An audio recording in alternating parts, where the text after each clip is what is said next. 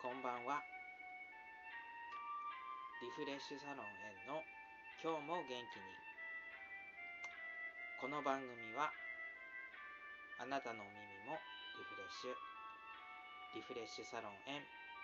住田がお届けします。3月14日火曜日。リフレッシュサロン園の今日も元気にのお時間がやってまいりました。皆さんいかがお過ごしでしょうか？はい。今週からねあのー、マスクがね外出時の着用するときは個人の判断に委ねますよっていう号令っていうんですかね。まあ明確なことを言うとねマスクって着用義務がそもそもあるものではないのでなんでしょうね、あれは、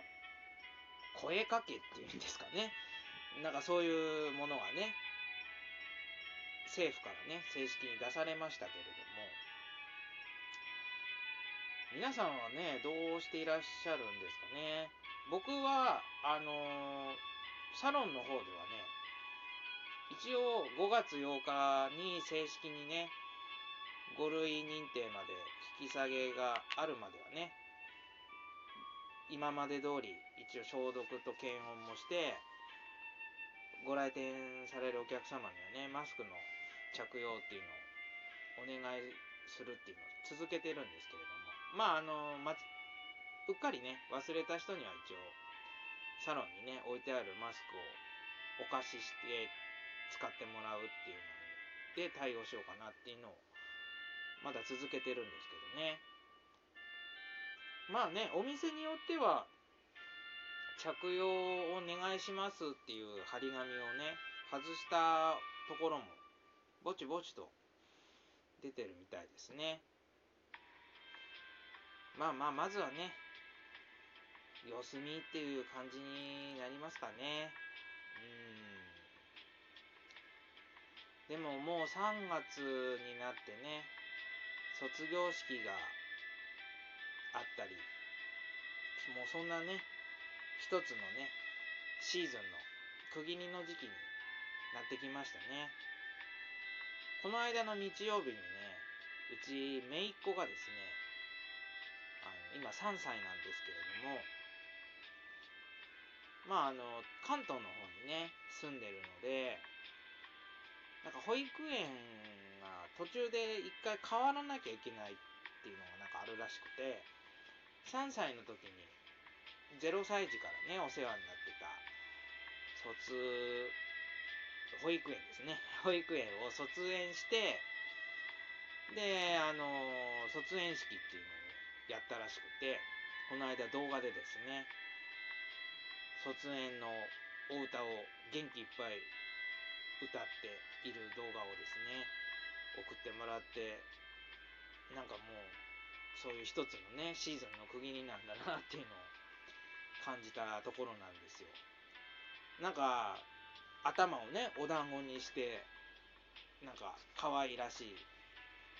洋服着て、なんかあの、ののちゃんっていう、ね、あの、童謡でしたっけ？あの、迷子の子猫ちゃん歌う女の子いると思うんですけど、あの子みたいな格好してね、あの元気いっぱい歌ってって、なんかおじさんながらね、なんかその姿が、なんとなく嬉しかったですけども、はい。まあ皆さんのね、身近にもね、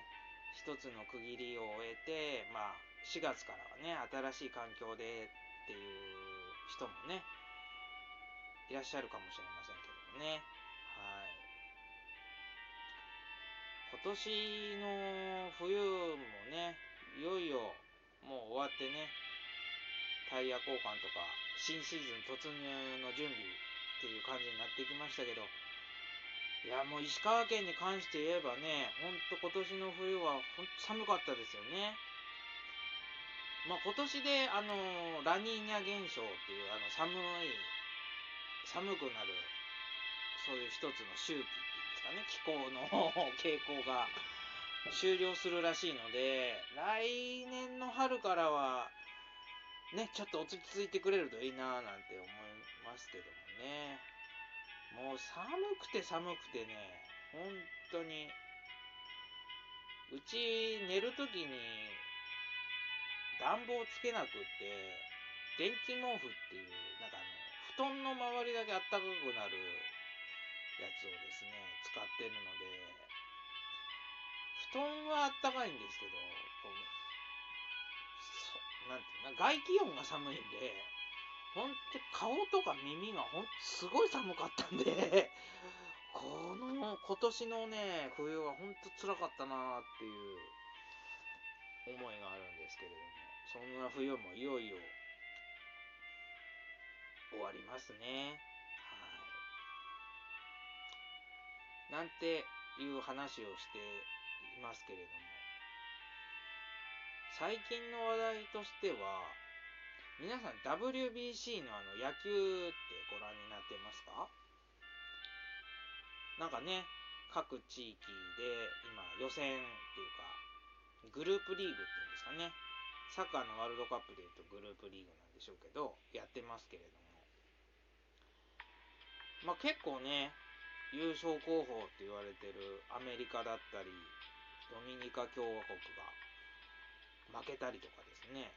割と近年の WBC の中では波乱が起きているんで、なんか、ね、相手がね、もちろん違うことなので、一概には言えないでしょうけども、まあ、特に苦戦とかもせずにね、順調に予選というかグループリーグを突破した日本は結構順調なんじゃないかななんて思いますよね。この勢いでね、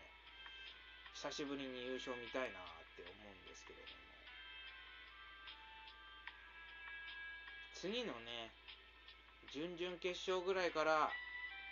いよいよ本腰入れてみないとなぁなんて思ってて。住田はですね、まあ予選はなんとか突破してくれるんじゃないかなと思って、ちょっとニュースとかですね、なんかダイジェストで見てる程度で終えていたんですけれども、準々決勝ぐらいからは、ちょっと観戦してね、お茶の間で応援をぼちぼちしていかなきゃな、なんて思っております。はい。なんか懐かしいですよね、2009年に優勝した時とか。あの時ちょうど僕ね、あの、二十歳ぐらいの時で、あの、自動車学校にね、あの、教習所合宿で受けてたんで、あの車のね、練習をしながら、終わった後、テレビでね、観観戦してたのをね、思い出すんですよ。もう、結構盛り上がってましたからね、日本中がね。あの熱気をね、もう一度見せてほしいなぁなんていうふうに思いますね。はい。頑張れ日本ということで。はい。それではね、もう時間がもうちょっとあるんで、久しぶりにですね、ラジオトークのお題ガチャを引いてみたいと思います。あなたの一番得意料理を教えてください。と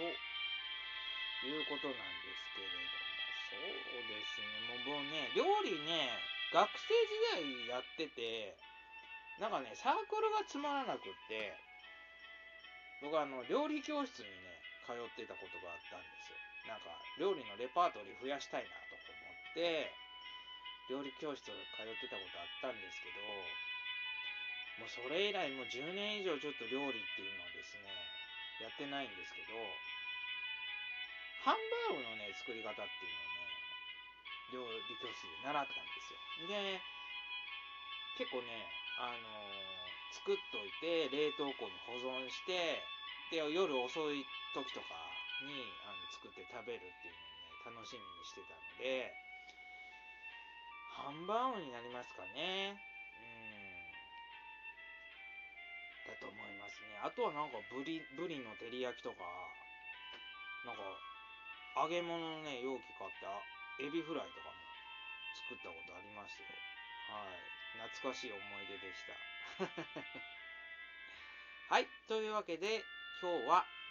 ここまでにしたいと思います。結構ね話題がねバラエティに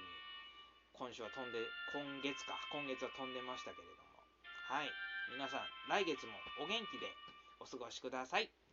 はいごきげんよう。おやすみなさい。